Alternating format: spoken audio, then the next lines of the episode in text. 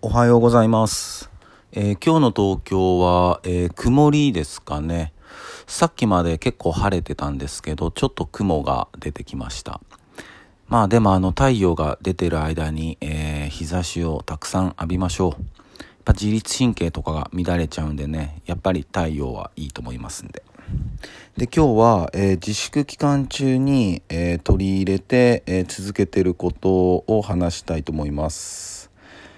えー自粛期間中、うんまあ、皆さんも本当、えーいろんなことに挑戦されたり、まあ、今も続けていることたくさんあると思うんですけど、えー、と僕の場合はですね、えーズバリ瞑想です。はい。変な宗教とかじゃないですよ。ズバリ瞑想です。うん。なんでかっていうとあまず瞑想どういうふうにやってるかっていうとまあ基本朝ですね。朝の10分間、えーまあ、座禅を組んで、えーまあ、鳥の鳴き声とかなんかいろいろ瞑想ミュージックみたいなのあるじゃないですか。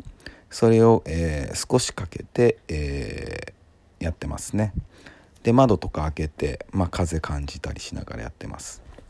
でなんで始めたかっていうと、え理由が2つあって、え1つは、えまず情報が多すぎる。本当にもうまあ良くも悪くもですよね。僕もその恩恵には受けてますんで。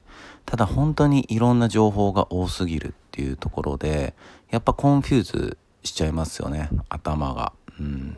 でそれを整えたいっていうところですね。で2つ目はまあ自分と向き合うっていうところです。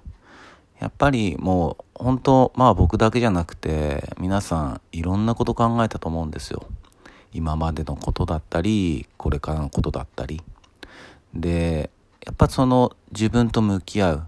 やっぱりまあ人間弱いですからね、うん、僕も弱いんで、うん、そういうまあメンタルを整えたりメンタルを鍛えたいっていう気持ちで始めました、うん、やっぱすごくいいんですよ。あのまあ精神統一みたいな感じですね。本当に、うん、もう10分もうね朝起きてスマホ10分いじってるでしょみんな、うん、その10分をまあそういう風に、えー何か取り入れたらすごくいいと思うんですよね、うん、特になんか無になろうみたいな感じになっちゃうとやっぱり無になろうと思ってる時点で無じゃなくてまあなんかいろいろ別に考えてもいいと思うし、うん、考えなくてもいいと思うしとにかく精神を、えー整える、うん、周波数を自分の周波数を上げていくっていうところですね。